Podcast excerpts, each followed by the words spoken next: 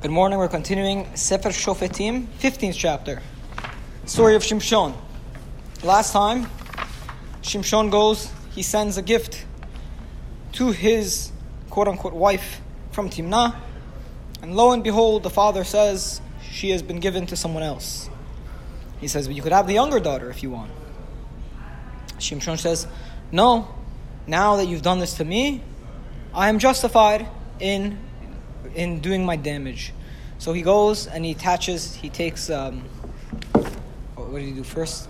He says, he takes uh, 300 foxes and he ties their tails, so it's like 150 pairs of, t- of foxes tied at their tails with a torch in the middle, and then that will cause them to run around and things. So they destroyed, they burnt down a lot of Pilishti fields in on the coast.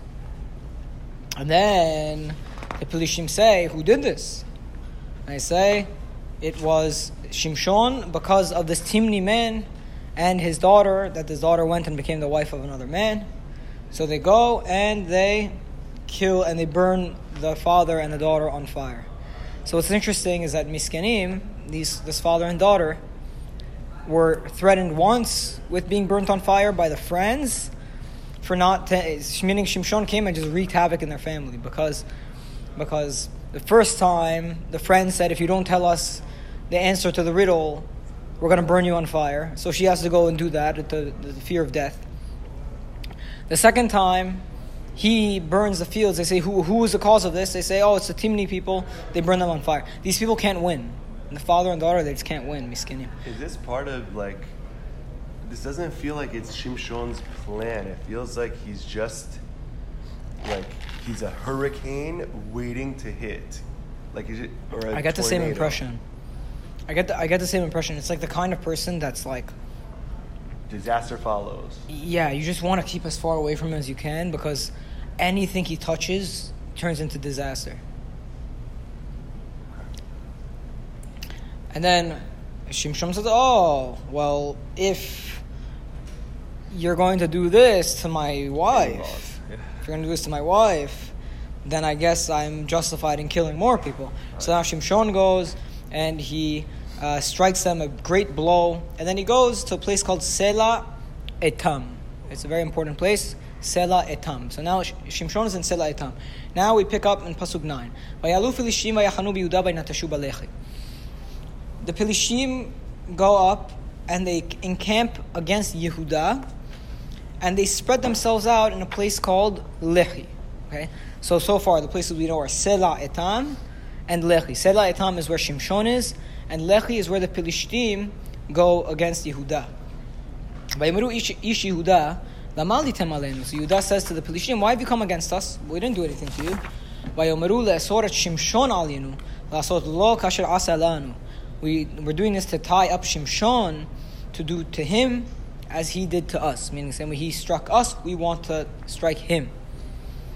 Why was there dialogue between Shevet Yehuda and the Pelishtim? I think it's the kind of pre-war dialogue. You know, whenever the you have um, the two standing armies and they each send an emissary to go talk to the other side. You know, they discuss, oh, how are we gonna are we gonna send our best man? or we're gonna go and do a full-on battle, this and that. So I think it's that kind of dialogue, emissary from the warring sides. Now, which tribe was Shimshon from? Dan. Dan. Why are they in Yehuda? They're going Yehuda. Yehuda and Dan, because Yehuda is a leading tribe, probably of Bnei Israel, and that may be one of the elements here. Is that it may be one of the elements that this thing that this guy, this vigilante from Dan is doing, is now affecting other tribes, and we have to see: do they care about this random man from Dan enough to protect him, or are they just going to give him up? being that he's not of their tribe. So it's an interesting uh, experiment we have going on here. So then 3,000 men, once they hear that the Pelishtim were there for Shimshon, 3,000 men of Yehuda go to Sa'if Sela Etam. They go to that place where Shimshon had gone after beating up the, the Pelishtim. And they said to Shimshon, by the way, you know that the Pelishtim are ruling over us right now. When you and going and doing all these vigilante tactics, what are you doing to us? You're putting us in danger. He said, well, oh, the way what they're doing to me, I'm doing back to them. Okay. So we see very clearly in Shimshon's mind, he's operating by the Pilishti rules of of, of uh, morality. No, I'm just uh, uh whatever. I'm just doing what they're doing to me. By I, I, such a he's such a cryptic character. Is he saying this in in jest or is he saying this for real? I think he's saying this for real. I think he's saying Meaning he's really like a petty guy who's like you, you saw a documentary with Michael Jordan. Yeah. Like the guy said hi to him, and he's like, "That's all I needed." And he's mad and goes and destroys him on the court. This is how he is. Oh, he said something. They, they looked at me wrong. They cheated me. They this to me. So, So you think so? So when he says this, what they did to me, I'm doing to them. He's being like he's almost like petty. Yes. But He's the like- question is, He's like a child. we see that the, the rabbis Was at the bottom are always saying that it's he's the entire time he was doing it L'shem Shamayim, he was doing it for Hashem's sake, the right sake. Don't be confused.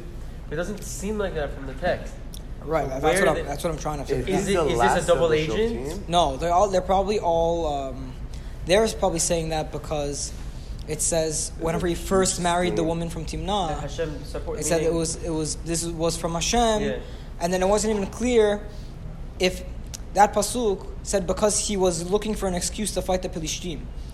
So most of the commentary said that that was Shimshon, meaning Shimshon is doing everything with the intention of I'm just want to I just want to get under the Pelishtim skin.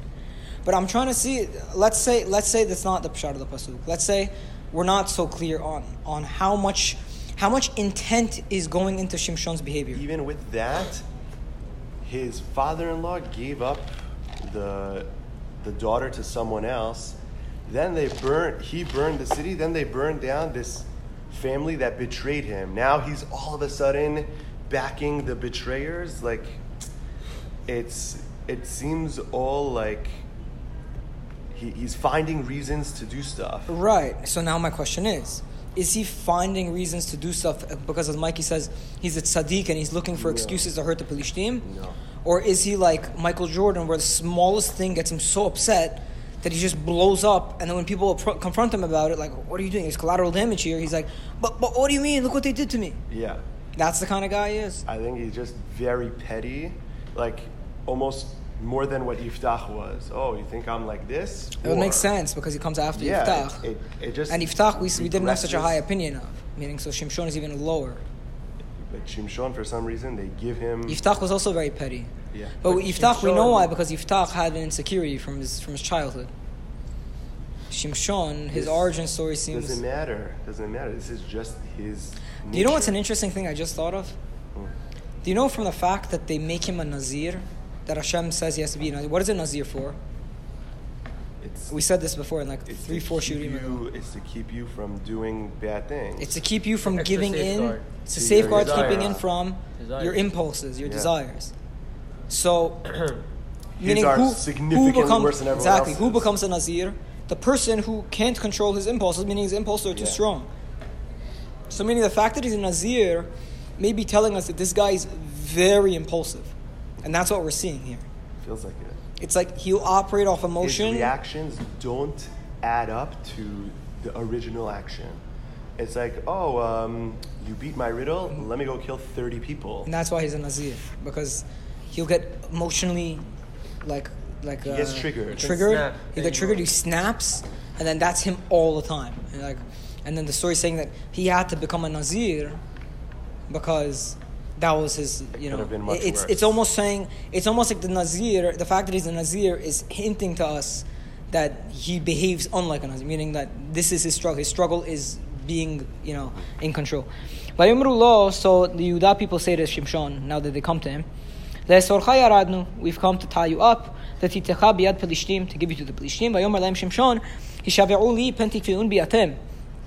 so Shimshon says to them swear to me that you will not touch me, that you will not kill me, you will not touch me. Now, this is a nice part of the, this is a, something to Shimshon's merit. He says, swear to me that you will not touch me. Shimshon just killed thousands of Pilishtim. Mm-hmm. So if if Bnei Israel try to touch him, they'll just kill them. Didn't he tell? So them what does that tell you? this? What does that tell you? Wait, I know we'll get there. That he was I- I- only here to fight the Philistines. Or it tells you that at least with all of his flaws, he has enough of a Jewish identity that he, he that that touching another Jew is off limits.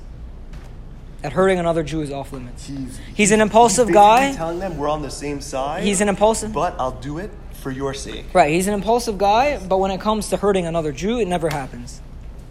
All right, it's just a fly.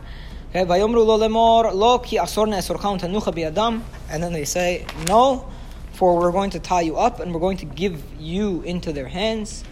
Um, but we won't kill you. Meaning, we'll tie you up. We'll give them. We'll give you to them. Let them do. We'll let them do what they want with you. But we're not going to kill you. So they tied him with two new cords. And they brought him up from the Sela Etam, which were, is where he was. Okay, so now why why is there fly infestation today? Is it because of the apple? No, Like this all morning.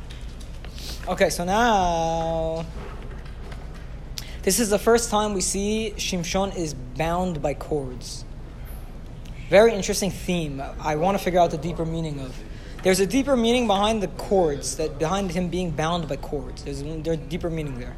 I don't know what it is, but we're going to keep seeing it. Okay, Shimshon is the guy who always gets bound by cords. So they and and it's new cords. Avotim chadashim is new cords. Hu va'ad Lechi. Now he goes to Lechi. What, what's Lechi? Lechi is a place where the Pelishtim were, were uh, I think. Uflishtim eriu likrato, and they start shouting at him. Vatislach ala So who bruach brought him Adonai. there? Who took him there? Yehuda tied him up. There's, Hu va, I don't know. like a prisoner exchange. Yeah, I don't know. Here, have him. Get away from our land. He was- Here's your prisoner. it Go. which says he came, but Huva Yeah, isn't he, he came. came. Huva is, So do you know what it could mean? No, Huba means he came. But Oh, I thought it was one word. Huva. Never mind. Hu, Huva. no, Hu va, right?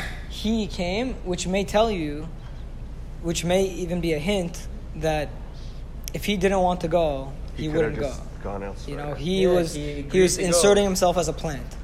Okay, he comes to Lechi, and the Plishim are screaming, screaming at him. "Vatislach ala ruach Adonai," And then all of a sudden, he has the spirit of God fall upon him. But yena ha'avotim asher ze- al zerotav, the ropes, the cords that were on his arms, kafishtim asher ba'aru va'esh, they were like flax that is, was singed by fire. By masu asurav me'al yadav, and his cords they what melted from his hands, something like that.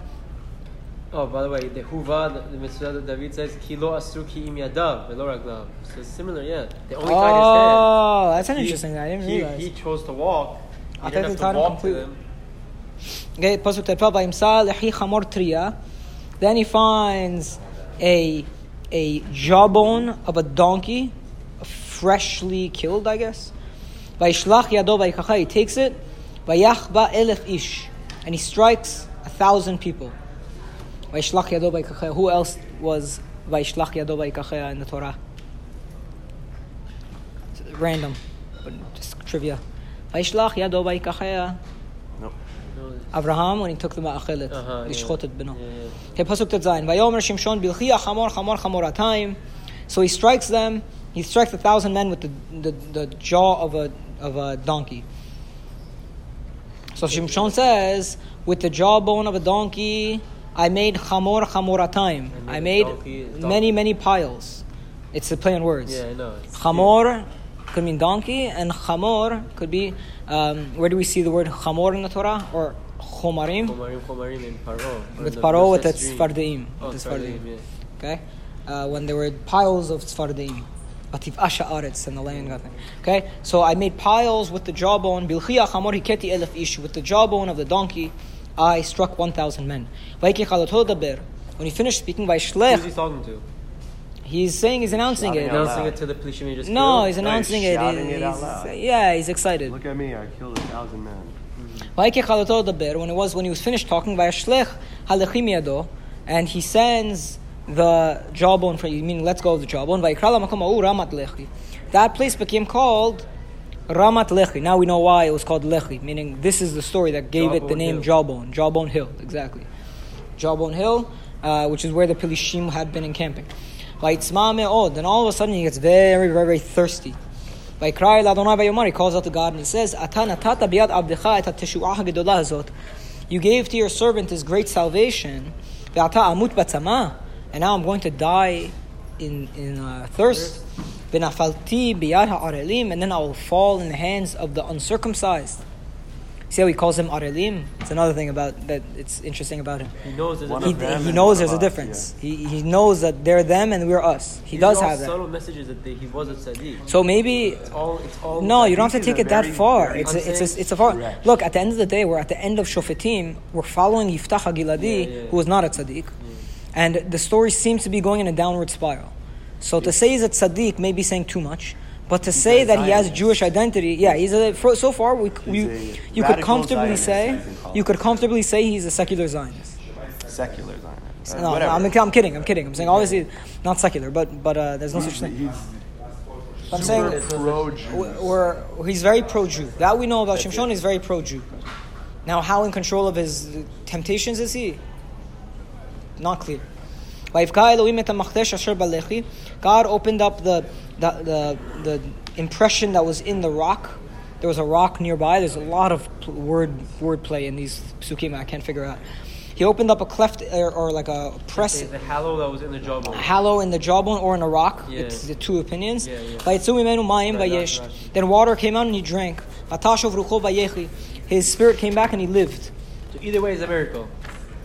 Yeah, it was a a miracle. Yeah, it was- from a. Either way, either way, it was a miracle. Isn't that, isn't that like very... Either way, it's a miracle. Uh, Al ken kara shema ha'en hakoreh asher balechi. That specific rock or that area was called the spring of he who called out in Lechi. Right? So not only is the place called Lechi after the jawbone, there's a specific location there which is called the spring of he who called out. Who calls out?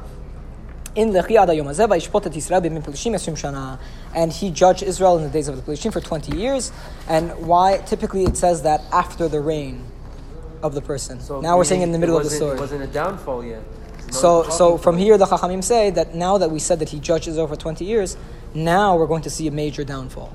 Now we're going to see So him. this first part wasn't a downfall. Going back to I, I, even though if it's not a downfall, doesn't mean doesn't make him a tzaddik. I'm saying the question is how much righteousness could you attribute to him based on what we've seen in the text. I don't know if it's that much. Baruch Adonai L'olam. Amen. Amen.